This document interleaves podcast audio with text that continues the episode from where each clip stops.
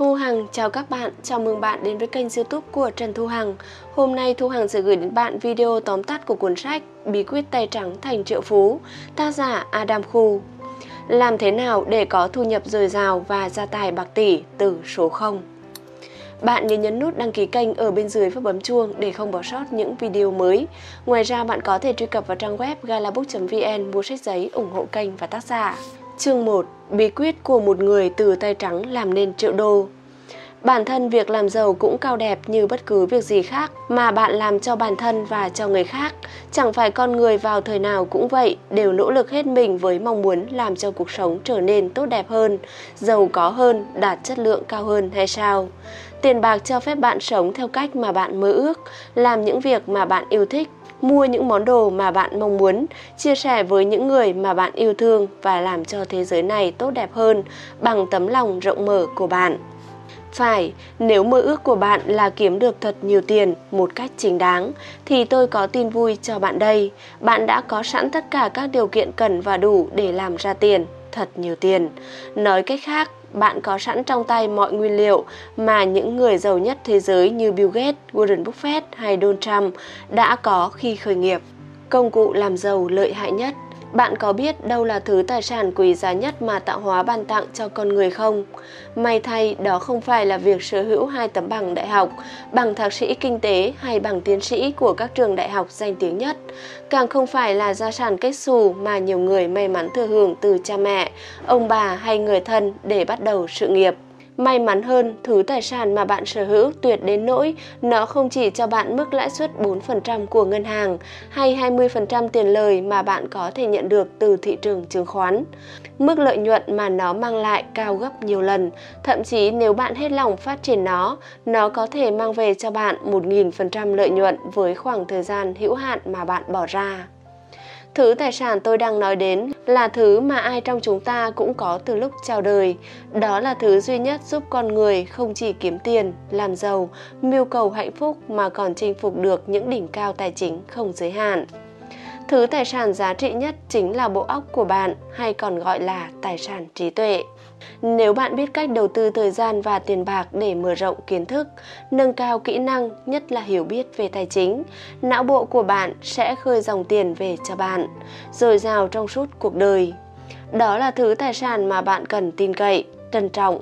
Vì thế, bất kể bạn đam mê điều gì và mục tiêu của bạn là kiếm được bao nhiêu tiền, tôi cũng nguyện làm người bạn đồng hành chia sẻ với bạn những bí quyết làm như thế nào để kích hoạt tài sản giá trị này từ kinh nghiệm bản thân và từ những gì tôi học hỏi được ở những người giàu nhất và mạnh nhất. Tôi sẽ lần lượt chia sẻ với bạn những tuyệt chiêu và các chiến lược làm giàu tiên tiến nhất, hiệu quả nhất trong bối cảnh toàn cầu hóa. Nói cách khác, bạn sẽ được học cách kiếm tiền, quản lý tiền rồi làm cho nó sinh sôi nảy nở không phải bằng cấp độ cộng mà bằng cấp độ nhân.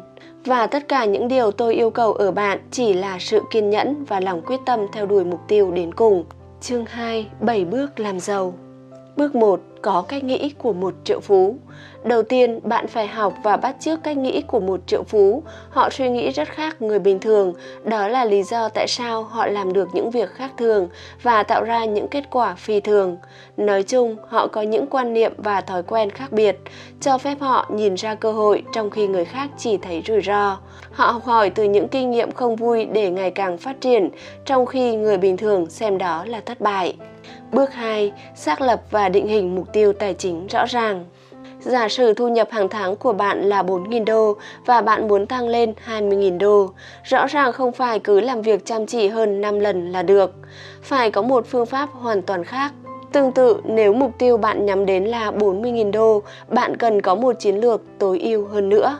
Chỉ khi biết cụ thể mình muốn gì, bạn mới có kế hoạch thực hiện nó, không cần biết tình hình tài chính hiện giờ của bạn như thế nào, chỉ cần bạn dùng đúng phương pháp thì mục tiêu cao mấy cũng có cách đạt được. Bước 3. Lên kế hoạch tài chính. Một khi đã có mục tiêu tài chính cụ thể, kiếm được bao nhiêu tiền và tích lũy được bao nhiêu tiền, bạn cần lập ra một kế hoạch khả thi để đạt được nó.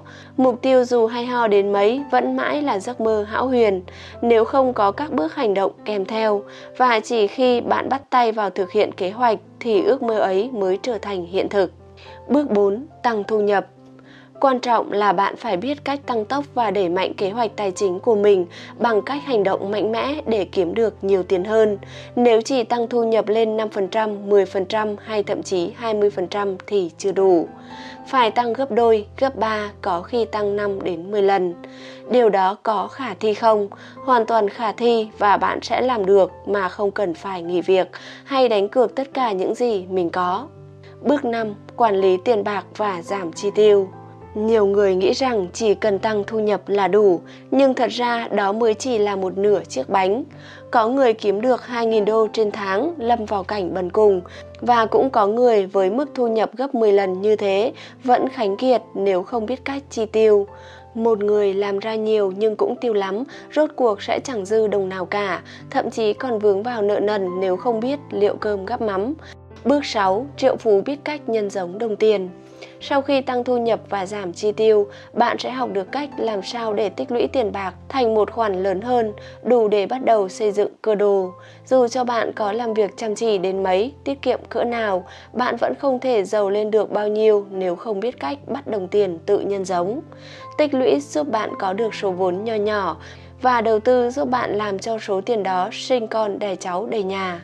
Bước 7. Bảo vệ cơ nghiệp của bạn những triệu phú tay trắng làm nên là người biết dựa vào luật sư, chuyên viên bảo hiểm và kế toán để xây dựng một pháo đài tài chính vững chãi. Những gì họ làm ra được bảo vệ khỏi chủ nợ, việc kiện tụng và hàng loạt những rắc rối với các quy định pháp luật có thể nảy sinh trong các vụ làm ăn. Chương 3. 9 thói quen của triệu phú để giàu có, trước tiên bạn phải toàn tâm toàn ý mong muốn mình có thật nhiều tiền. Chỉ những mong muốn mãnh liệt mới trở thành thực tế. Bạn phải hình dung mình giàu có như thế nào trước khi thu hút được của cải đến với mình.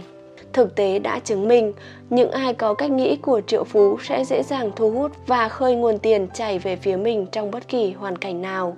Thậm chí khi họ khởi nghiệp từ con số 0 tròn trĩnh, những người như vậy, ngay cả khi thất bại thảm hại như gặp tai nạn hay kinh doanh thất bát, ngập trong nợ nần, là người có thể đứng dậy và giành lại những gì đã mất trong một thời gian ngắn. Khi bạn không có tư duy triệu phú, bạn sẽ không thể thu hút tiền bạc về với mình, bất kể bạn thông minh hay chăm chỉ đến mức nào. Vậy thế nào là lối tư duy triệu phú? Nếu bây giờ bạn chưa giàu thì điều đó có nghĩa là bạn chưa làm đúng cách. Nói cách khác, nếu bạn muốn thay đổi cuộc sống của mình, bạn phải làm khác đi. Để làm khác đi, bạn phải có cách nghĩ khác. Tư duy như triệu phú thể hiện trong thói quen, niềm tin, giá trị sống và thái độ đấy bạn ạ. À. Thói quen một, bao giờ cũng làm vượt trên sự mong đợi. Người tạo ra giá trị có thói quen làm nhiều hơn mong đợi. Nếu được trả 3.000 đô, họ sẽ làm như thể được trả 20.000 đô. Nếu được kỳ vọng kiếm ra 10.000 đô, họ sẽ kiếm ra 30.000 đô. Họ được gọi là những người tạo ra giá trị vì họ mang lại giá trị cho công ty. Nhờ nỗ lực của họ, công ty ngày càng kiếm được nhiều lợi nhuận. Vì vậy, Tiền lương của họ không phải là khoản chi phí cho công ty mà chính là khoản đầu tư sinh lợi cao. Ngày nay, cơ sở để tính lương hoàn toàn dựa vào giá trị mà bạn mang lại cho công ty. Việc những người trẻ tuổi không có nhiều kinh nghiệm ngồi vào vị trí quản lý cấp cao và kiếm được nhiều tiền hơn những lão làng không còn là điều hiếm thấy nữa. Thói quen này không chỉ tốt cho người đi làm mà còn cho bất cứ ai, từ vận động viên thể thao tới chủ kinh doanh, trả lời phỏng vấn làm thế nào để trở thành vận động viên giỏi nhất thế giới. Michael Jordan đã nói, Tôi kỳ vọng ở bản thân nhiều hơn bất cứ ai trông đợi ở tôi. Khi huấn luyện viên muốn tôi tập luyện 3 lần trên tuần, tôi tập 5 lần. Khi ông muốn tôi ghi 15 điểm một trận, tôi ghi 36 điểm. Đó là lý do tôi trở thành người giỏi nhất. Thói quen triệu phú 2, chủ động. Người chủ động bao giờ cũng là người mồi lửa cho mọi việc diễn ra. Khi không thấy cơ hội, họ là người có động thái đi tìm cơ hội. Nếu vẫn không thấy, họ sẽ tự tạo ra cơ hội cho mình. Gặp khó khăn, người chủ động sẽ tìm cách giải quyết vấn đề chứ không chờ ai khác.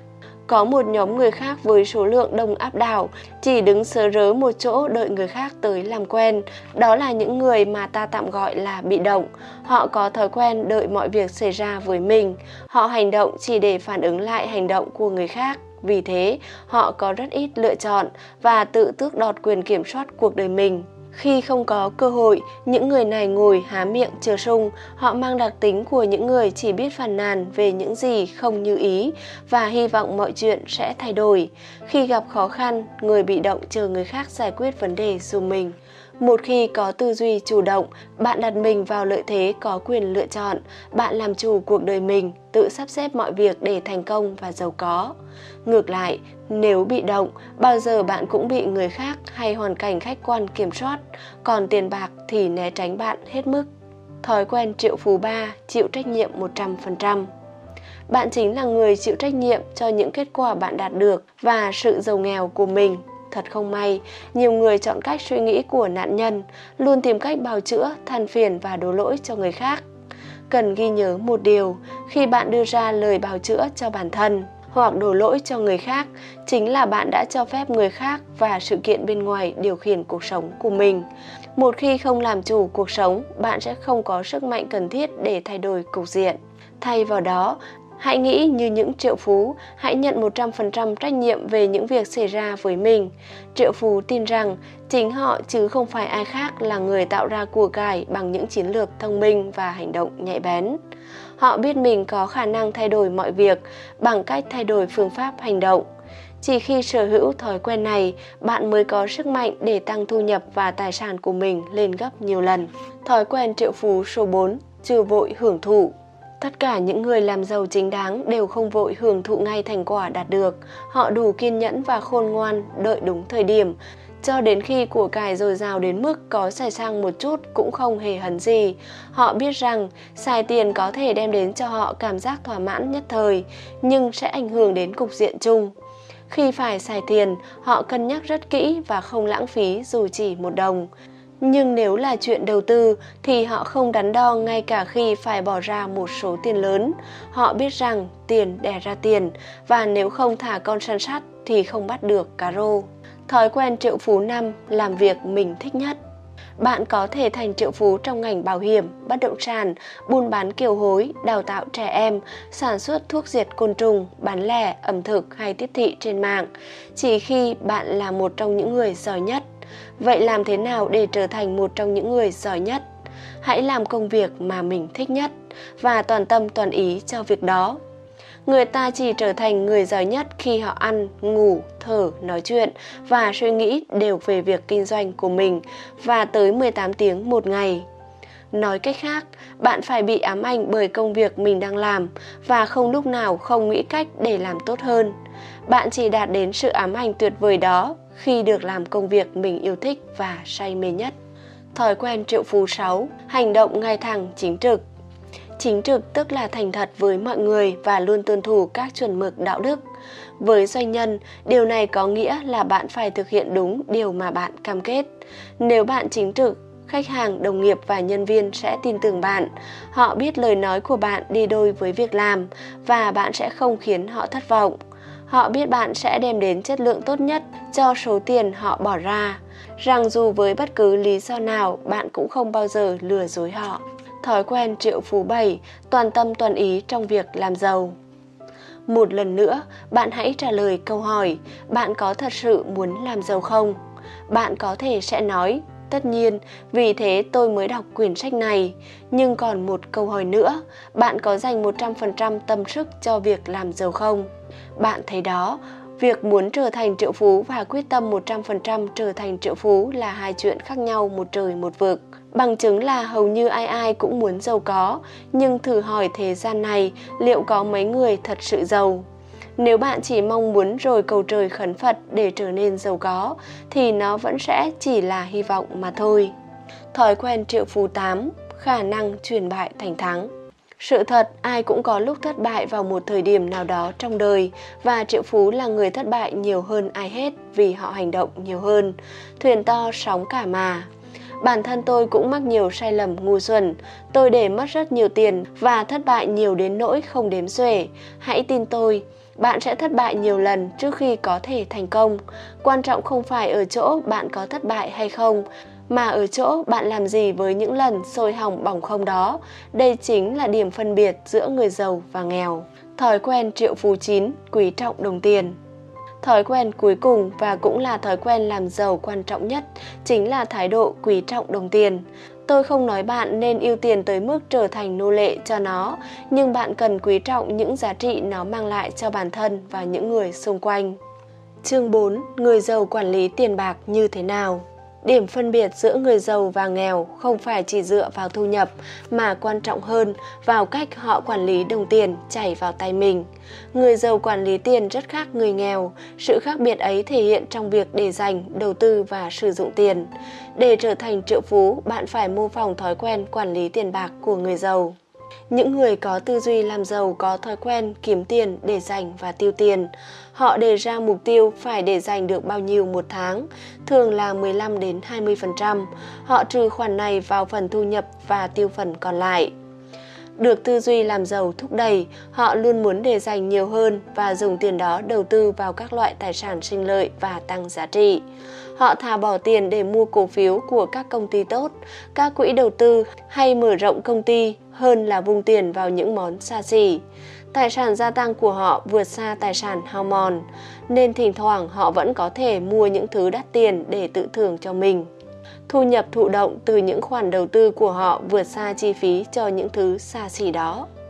Chương 5. 4 mức độ giàu có Mức độ 1. Vững vàng tài chính Mức độ giàu có đầu tiên là vững vàng về tài chính. Đây là mức độ đơn giản nhất mà bạn cần đạt được. Bạn chỉ vững vàng về mặt tài chính khi có tài sản thanh khoản đủ để trang trải mức chi phí hiện tại của bạn trong vòng ít nhất 6 tháng.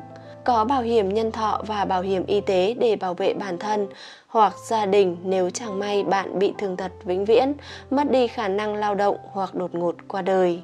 Khi đạt được mức độ này, bạn sẽ cảm thấy an tâm rằng nếu có tai nạn xảy ra, cuộc sống của bạn và gia đình không bị ảnh hưởng quá nhiều, hay ít nhất bạn và gia đình cũng không lâm vào cảnh nợ nần. Mức độ 2, an toàn tài chính bạn có thể đạt được mức độ an toàn tài chính sau một khoảng thời gian đầu tư công sức tiền bạc và tích lũy được một khoản tài sản gia tăng đủ lớn. Lượng tài sản này cần tạo ra khoản thu nhập thụ động đủ để trang trải những chi phí cơ bản nhất của bạn. Nói cách khác, ở mức độ này, bạn có thể ngừng làm việc mà vẫn giữ được mức sống tối thiểu. Điều đó có nghĩa là nếu tiếp tục làm việc, nguồn thu nhập ấy có thể dùng để đầu tư và tiếp tục tích lũy để gia tăng giá trị tài sản của bạn. Mức độ 3, tự do tài chính.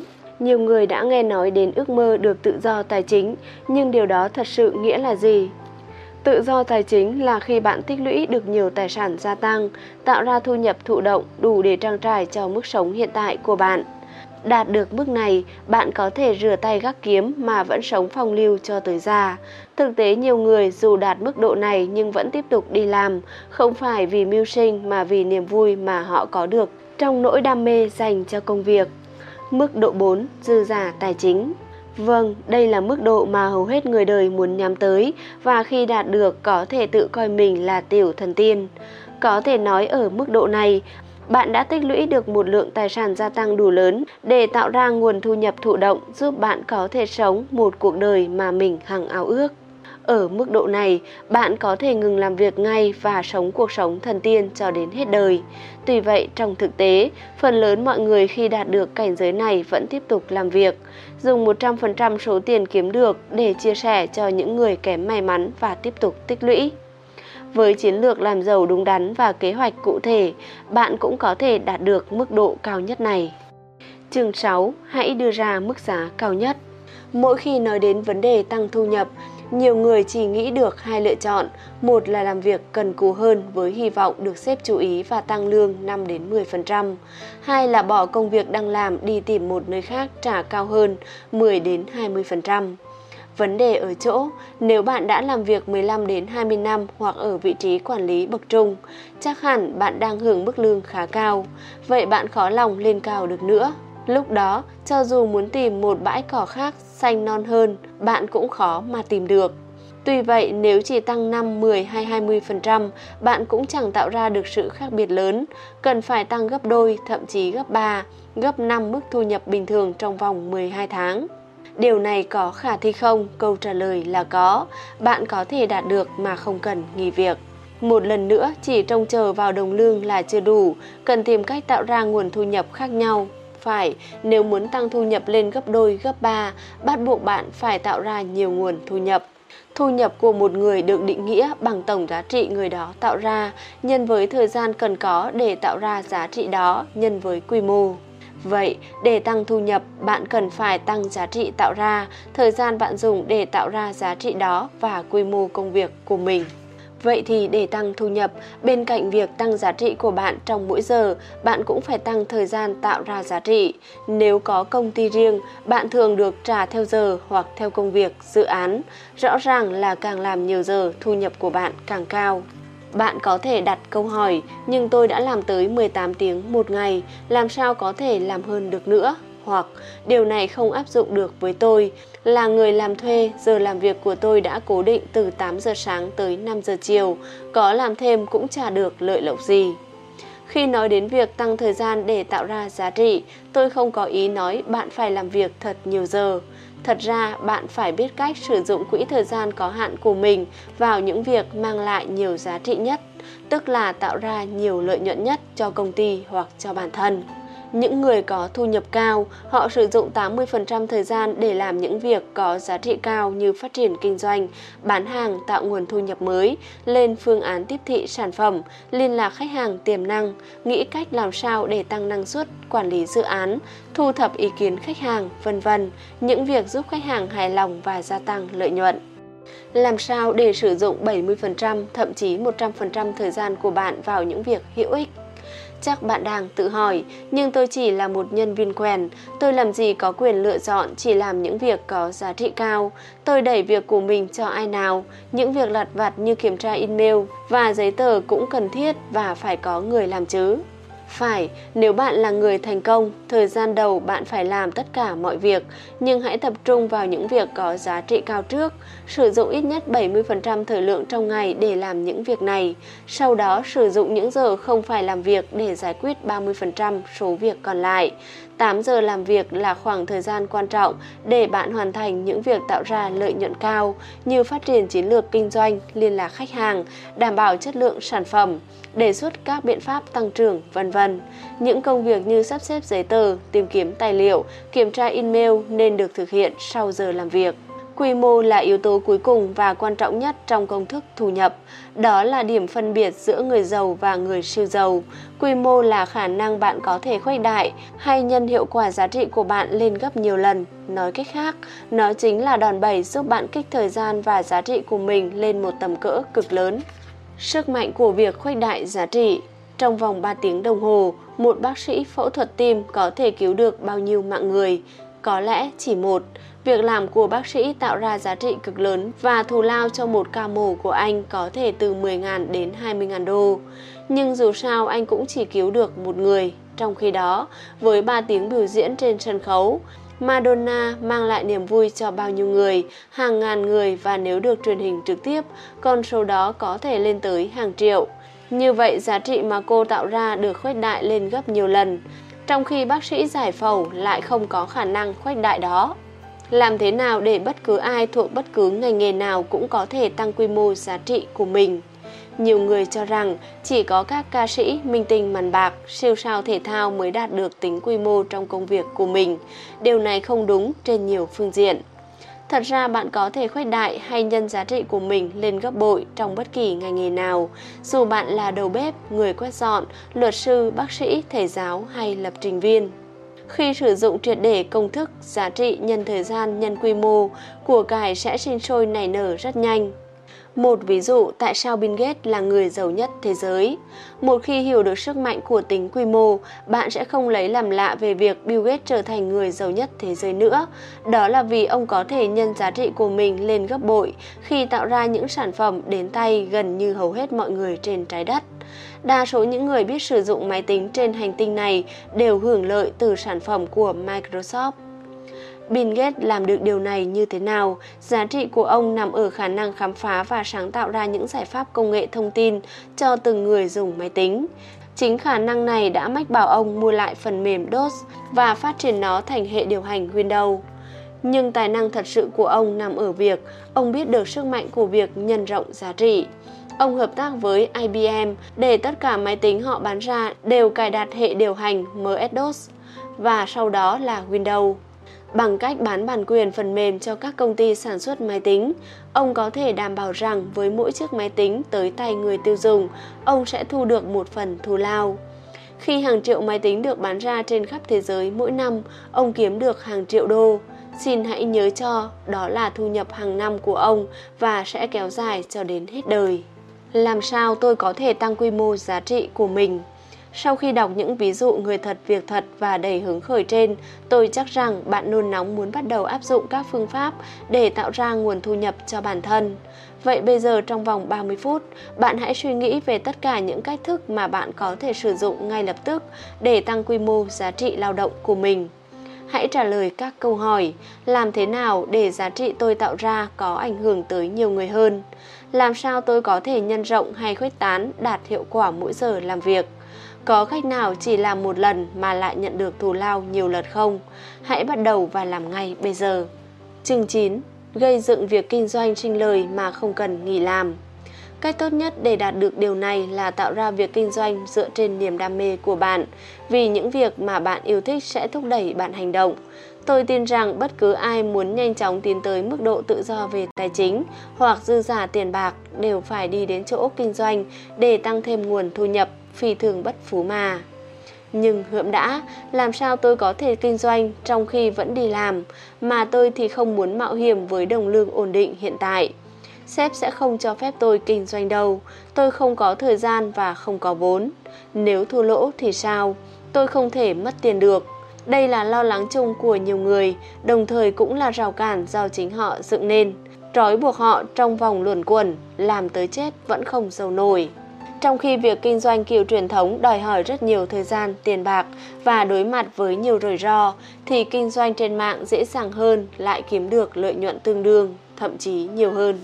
5 yếu tố giúp việc kinh doanh trên mạng tại nhà thành công. 1. Nhu cầu sản phẩm hoặc dịch vụ cao. Không gì tệ hại hơn khi giới thiệu một sản phẩm không ai muốn mua hoặc có quá ít người mua nên chẳng bỏ công. Nhiều người bán trên mạng những sản phẩm bày nhan nhản ngoài chợ hoặc trong các trung tâm thương mại, vậy thử hỏi làm sao họ có thể bán được. Muốn thành công, bạn phải tìm ra một sản phẩm hoặc dịch vụ nào đó có nhu cầu cao trong xã hội, hoặc bạn phải cung cấp giải pháp cho một vấn đề cấp thiết mà hàng triệu người sẵn sàng trả tiền để có được. Chỉ có như vậy mới mong thiên hạ đổ xô mua sản phẩm dịch vụ của bạn. 2. Lý tưởng nhất không phải trữ hàng. Kinh doanh trên mạng mà cần dự trữ hàng hóa có nghĩa là bạn phải bỏ tiền ra mua hàng, lo lắng về kho bãi và khâu vận chuyển. Dĩ nhiên, bạn có thể kiếm được lợi nhuận từ việc này, nhưng bạn sẽ rất vất vả, nhất là khi bạn còn công việc chính. Tốt hơn, bạn hãy chọn kinh doanh các sản phẩm kỹ thuật số, hoặc bạn có thể phối hợp với các nhà sản xuất và phân phối để họ giữ trữ và giao hàng cho bạn. Loại hình kinh doanh qua mạng lý tưởng nhất là khi bạn không cần phải chạm tay tới những món hàng mà bạn bán. Bạn sẽ học được cách tìm và tạo ra những sản phẩm trong những chương sau. 3. Chi phí thành lập và hoạt động thấp. 4. Tiếp cận trên phạm vi toàn cầu. 5. Sản phẩm có tỷ lệ lợi nhuận cao. Cuối cùng, bạn nên bán loại sản phẩm có tỷ lệ lợi nhuận cao, với tỷ lệ lợi nhuận thấp, bạn không thể đổ nhiều tiền vào quảng cáo và phần mềm là hai thứ tối quan trọng để được lên hạng trên công cụ tìm kiếm trên Internet. Tỷ lệ lợi nhuận thấp cũng có nghĩa là bạn phải bán nhiều sản phẩm hơn để đạt được mức lợi nhuận mong đợi. Chương 10. Biến niềm đam mê thành nguồn thu nhập bền vững Trước tiên, bạn phải tìm hiểu nhu cầu của các đối tượng khách hàng, nghiên cứu thị trường, cho các đối thủ vào tầm ngắm, tìm nguồn sản phẩm có giá trị, áp dụng các biện pháp tiếp thị mạnh mẽ, quản lý tài chính, đưa ra hệ thống thanh toán đáng tin cậy và xây dựng mối quan hệ tốt với khách hàng. Có cả một núi việc cần phải làm nhưng dù sao vẫn dễ hơn nhiều so với việc kinh doanh kiểu truyền thống. Tất cả những việc bạn cần phải làm để phát triển kinh doanh trên mạng và biến nó thành máy in tiền là thực hiện 10 bước sau. Bước 1. Xác định niềm đam mê và công việc mà bạn tinh thông nhất. Muốn thành công ở bất cứ lĩnh vực nào, bạn phải say mê và thành thạo công việc bạn làm. Thị trường nào cũng cạnh tranh khốc liệt và chỉ có những người giỏi nhất mới kiếm được lợi nhuận cao. Làm sao để trở thành người giỏi nhất? Câu trả lời là bạn phải toàn tâm toàn ý vào công việc đó và bạn chỉ làm được điều này khi có lòng đam mê cao độ. Như đã nói ở các chương trước, tất cả những người thành công đều có một điểm chung, họ yêu thích, thậm chí bị ám ảnh về những gì họ làm. Vậy, hãy bắt đầu bằng việc xác định lĩnh vực mà bạn tạo ra giá trị cao nhất. Bạn thích làm gì và bạn thường làm gì tốt nhất? Đâu là lĩnh vực bạn giỏi giang mà không cần cố gắng nhiều? Xin nhớ rằng, chỉ cần bạn thích một cái gì đó thì bao giờ cũng có cách thương mại hóa và nâng nó lên thành nguồn thu nhập đáng giá hàng ngàn đô. Bước 2. Tìm thị trường chuyên biệt. Nhiều người thất bại trong kinh doanh vì họ cố gắng bán những sản phẩm thời thượng cho tất cả mọi người. Chiến lược này cầm chắc thất bại. Thay vào đó, hãy tìm một thị trường có sẵn nhưng đang đói hàng và dân tình sẵn sàng bỏ tiền mua. Bạn phải nắm được nhu cầu của khách hàng trước rồi mới tìm hoặc tạo ra sản phẩm cung cấp cho họ. Đó mới là chiến lược đảm bảo thành công trong kinh doanh. Bạn cần tìm một thị trường chuyên biệt đang bị bỏ quên có liên quan đến đam mê và chuyên môn của bạn. Điều đã được xác định ở bước 1 luôn ghi nhớ trong đầu đó phải là thị trường chuyên biệt, chứ không phải là thị trường đại trà. Ví dụ, thị trường đại trà là sản phẩm chăm sóc sức khỏe, còn thị trường chuyên biệt là sản phẩm giảm cân. Tại sao chúng ta phải chú trọng vào thị trường chuyên biệt? Bởi vì đó là nơi bạn có thể chiếm lĩnh dễ dàng hơn, ít tốn kém hơn và có nhiều cơ hội trở thành người dẫn đầu hơn. Nhiều doanh nhân thất bại thảm hại vì họ cố gắng thống trị một thị trường rộng lớn như sản phẩm chăm sóc sức khỏe, nên bị đối thủ nặng ký dày dặn kinh nghiệm trên thương trường và có nhiều tiền đổ vào quảng cáo đánh tơi tả. Bước 3. Đánh giá đối thủ và tiềm năng lợi nhuận. Để tham gia thị trường và giành lấy thị phần, bạn cần tìm hiểu có bao nhiêu đối thủ và họ đang chào bán những gì. Nghiên cứu điểm mạnh, điểm yếu trong sản phẩm cũng như giá cả, hoạt động trên trang web và các phương pháp tiếp thị của họ. Cách tìm hiểu tốt nhất là mua sản phẩm để trở thành một trong những khách hàng của họ. Sau đó bạn phải đảm bảo rằng mình làm mọi thứ tốt hơn, mang lại nhiều giá trị hơn, như thế bạn sẽ thành công. Có nhiều đối thủ cũng là một điều tốt, vì điều đó có nghĩa là thị trường sẵn sàng trả tiền cho sản phẩm này. Tuy vậy, có quá nhiều đối thủ lại không tốt. Vì như vậy, sự cạnh tranh sẽ hết sức gay gắt, khốc liệt. Bước 4. Tạo ra sản phẩm và nguồn thu nhập. Tiếp theo, bạn phải nghĩ ra những sản phẩm hay dịch vụ đủ tốt để thiên hạ sẵn lòng chi tiền mua. Hãy xem xét tất cả các nguồn thu nhập bạn có thể tạo ra. Có 7 cách kiếm tiền từ việc kinh doanh trên mạng. Cách 1. Bán sản phẩm vật chất. Cách đầu tiên và thông dụng nhất là bán sản phẩm vật chất để giải quyết vấn đề cho khách hàng. Ví dụ, nếu lĩnh vực chuyên biệt của bạn là cải thiện cách đánh gôn, bạn có thể bán check-in, băng hình, cầm nang, đĩa CD và các công cụ tăng cường kỹ thuật đánh gôn. Cách 2. Bán sản phẩm kỹ thuật số. Thay vì bán sản phẩm vật chất, bạn có thể bán các sản phẩm kỹ thuật số. Một trong những sản phẩm kỹ thuật số phổ biến nhất là sách điện tử, ebook, nhạc, thông tin ở dạng âm thanh hay hình ảnh và phần mềm. Ebook ngày càng thông dụng và thị trường này phát triển từng ngày. Thay vì mua sách giấy, khách hàng chỉ cần tải sách ở dạng PDF để đọc trên máy tính hay tự in ra. Cách 3. Bán dịch vụ Cách thứ ba là bán dịch vụ trên mạng cho thị trường toàn cầu. Nếu là bác sĩ, bạn có thể khám cho bệnh nhân trên mạng. Là luật sư, bạn có thể tổ chức buổi nói chuyện trên mạng về chiến lược giảm thuế một cách hợp pháp với giá 10 đô một người. Cách 4. Bán sản phẩm của người khác, tiếp thị liên kết. Nếu bạn không có vốn nhưng lại muốn kiếm tiền ngay mà không phải trải qua khâu chế tạo sản phẩm, thì việc trở thành nhà tiếp thị liên kết là lựa chọn sáng suốt nhất. Người tiếp thị liên kết là người quảng bá sản phẩm của công ty khác trên trang web của mình. Mỗi khi giới thiệu được một khách hàng mua sản phẩm, bạn sẽ được hưởng hoa hồng có thể lên tới 75% giá bán. Cách 5. Lập trang web có nội dung phong phú và cho đặt quảng cáo.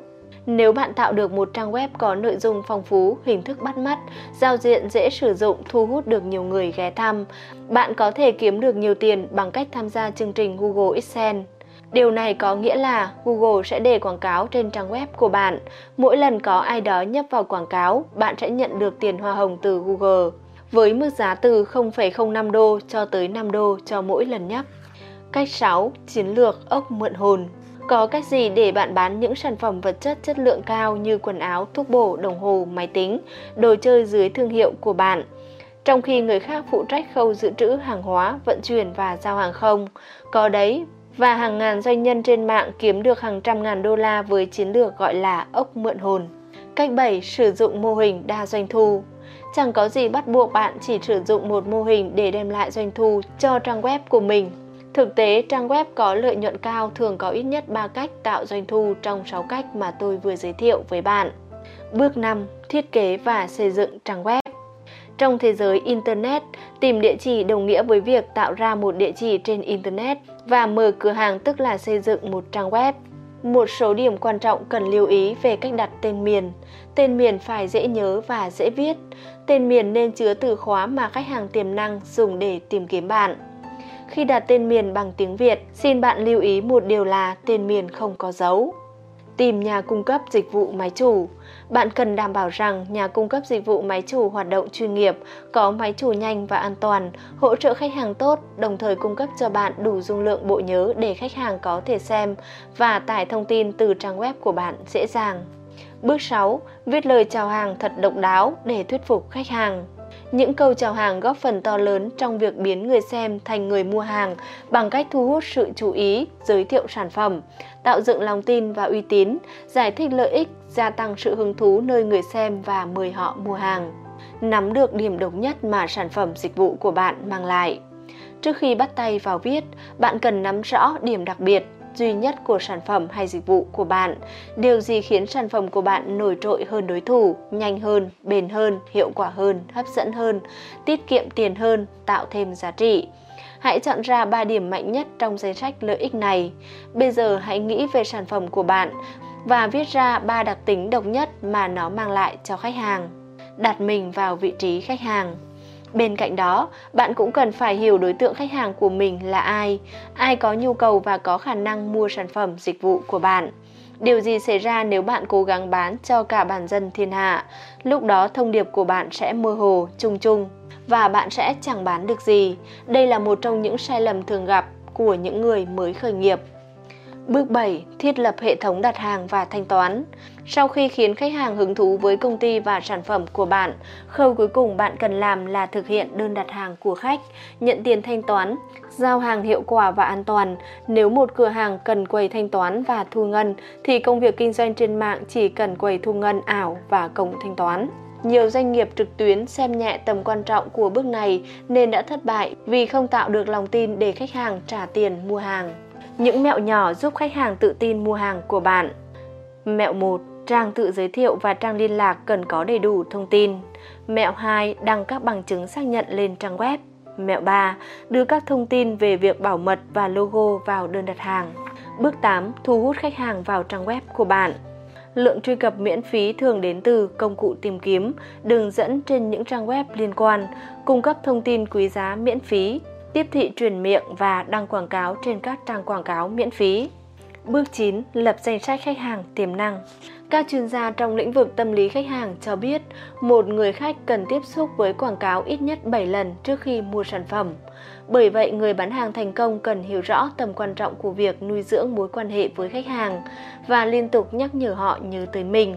Nếu bạn không chủ động liên lạc, những khách hàng tiềm năng sẽ bị chìm đắm trong vòng vây của hàng trăm quảng cáo và trang web khác khi họ thoát khỏi trang web của bạn.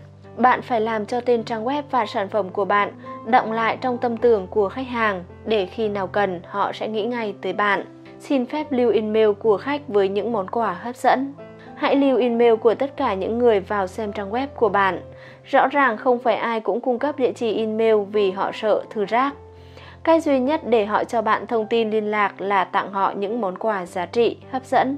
Thêm vào đó, bạn phải đảm bảo rằng địa chỉ email của họ không bao giờ bị bán hay trao đổi với người khác và họ có quyền ra khỏi danh sách gửi email lúc nào cũng được. Bạn có thể cung cấp những thông tin quý giá này dưới dạng video, sách điện tử, sách nói, tài liệu, vân vân. Có thể tải về miễn phí, bạn cũng có thể gửi bản tin điện tử hàng tháng. Điều tuyệt vời nhất về bản tin điện tử là nó cho bạn lý do chính đáng để liên lạc với khách hàng hàng tháng, với những thông tin cập nhật về trang web và sản phẩm. Trong mỗi bản tin, bạn lại để đường dẫn đến trang web của bạn, cơ hội họ quay lại và mua sản phẩm là khá cao. Bước 10. Thiết lập mối quan hệ với khách hàng cho tới lúc họ mua hàng. Vậy, bạn làm gì với những địa chỉ email vừa thu thập được? Bạn phải xây dựng mối quan hệ với từng khách hàng bằng cách gửi email thường xuyên. Bạn có thể bắt đầu gửi email mỗi tuần một lần, sau đó hai tuần một lần rồi một tháng một lần. Một lần nữa, điểm quan trọng nhất cần nhớ là mỗi lần gửi email cho khách, bạn đều phải có gì để nói. và điều ấy phải quý giá, bổ ích và mới mẻ. Nếu chỉ là một bài ca chào hàng muôn thuở, khách sẽ dễ dàng bỏ qua hoặc xóa đi. Một khi thông tin có giá trị, khách hàng sẽ cảm kích trước nghĩa cử của bạn và chắc chắn sẽ quay lại khi họ quyết định mua. Nếu làm trong ngành tư vấn tài chính, bạn có thể gửi cho khách bản tin cập nhật hàng tuần về những cổ phiếu tốt nhất và đang có giá thấp hơn giá trị thực. Nếu họ muốn có bản phân tích đầy đủ cho mỗi loại cổ phiếu và sử dụng dịch vụ mua bán cổ phiếu của bạn, họ sẽ phải đăng ký. Cuối cùng, bao giờ bạn cũng phải để đường dẫn để cho phép khách hàng ngừng nhận email. Điều này làm tăng uy tín và tính chuyên nghiệp của bạn. Chương 13, nguyên tắc số 1 của những triệu phú tay trắng làm nên. Tại sao có quá nhiều người rơi vào vòng luẩn quẩn, nai lưng kiếm tiền, tiêu sạch sành xanh rồi lại còng lưng làm lụng vất vả hơn? Đó là vì quan niệm và nhận thức về sự giàu sang của nhiều người bị các phương tiện truyền thông làm cho méo mó, xuyên tạc. Nguyên tắc bất di bất dịch của những người giàu đúng nghĩa. Hầu như tất cả những người tự tay làm nên sản nghiệp của mình đều rất tiết kiệm. Họ duy trì một mức sống thấp hơn nhiều so với mức thu nhập của mình. Trong quyển Tư duy triệu phú, tác giả Thomas Stanley phỏng vấn trên 733 triệu phú Mỹ đã giật mình khi phát hiện ra rằng họ đã không hề tiêu xài như thiên hạ vẫn thường nghĩ.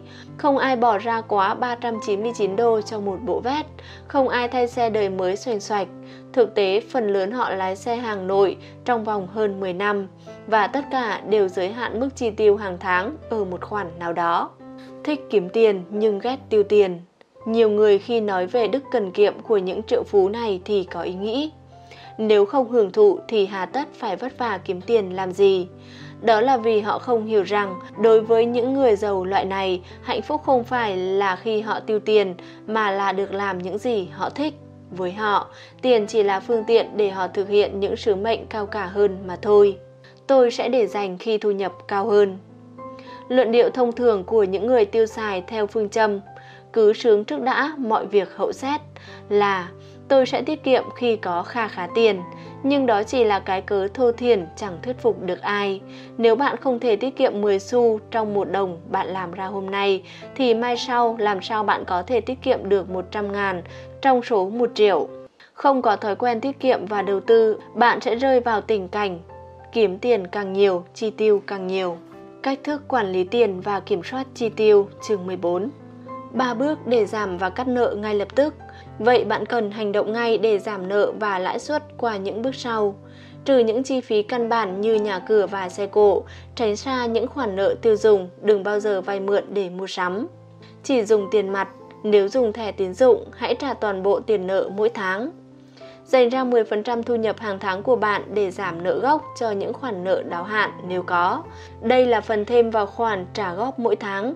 Bạn thân mến, thế là chúng ta đã đến đoạn cuối của quyển sách, nhưng đây mới chỉ là điểm khởi đầu của cuộc hành trình học hỏi của bạn.